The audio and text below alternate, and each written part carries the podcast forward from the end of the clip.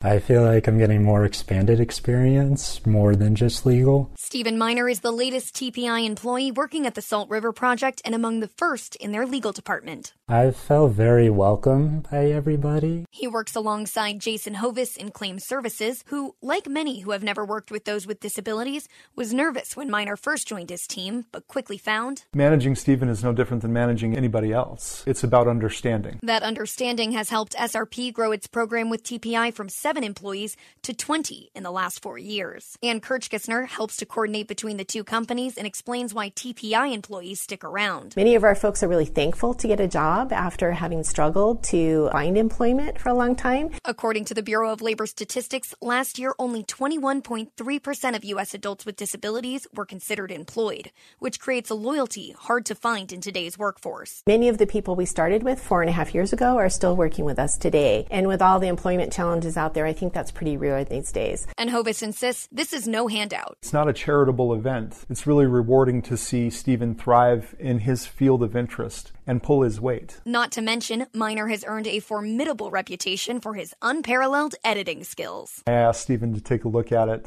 He actually hurt my feelings with all the red ink. And this job is not only helping prepare Miner for law school, but eventually to help pay for it. I am definitely feeling set up for success. Taylor Kinnerup, KTAR News.